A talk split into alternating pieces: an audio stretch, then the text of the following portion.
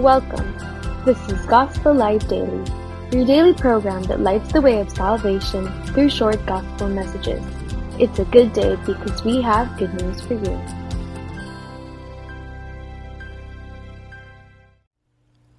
A melting candle is a picture of unselfish and self giving love. There it is, giving itself away for the good of all around it. Whereas before there was darkness, now there is light. There on the cross, the Lord Jesus Christ, quote unquote, melted and gave himself for us all, that the way of salvation might be paved and lighted that sinners might find their way to God. The way to God is not dark, dim, and impossible to find. If you go by the light of what Christ did on the cross for you. And this has been Gospel Light Daily. We pray that God, who commanded, Let there be light, has shone in your hearts.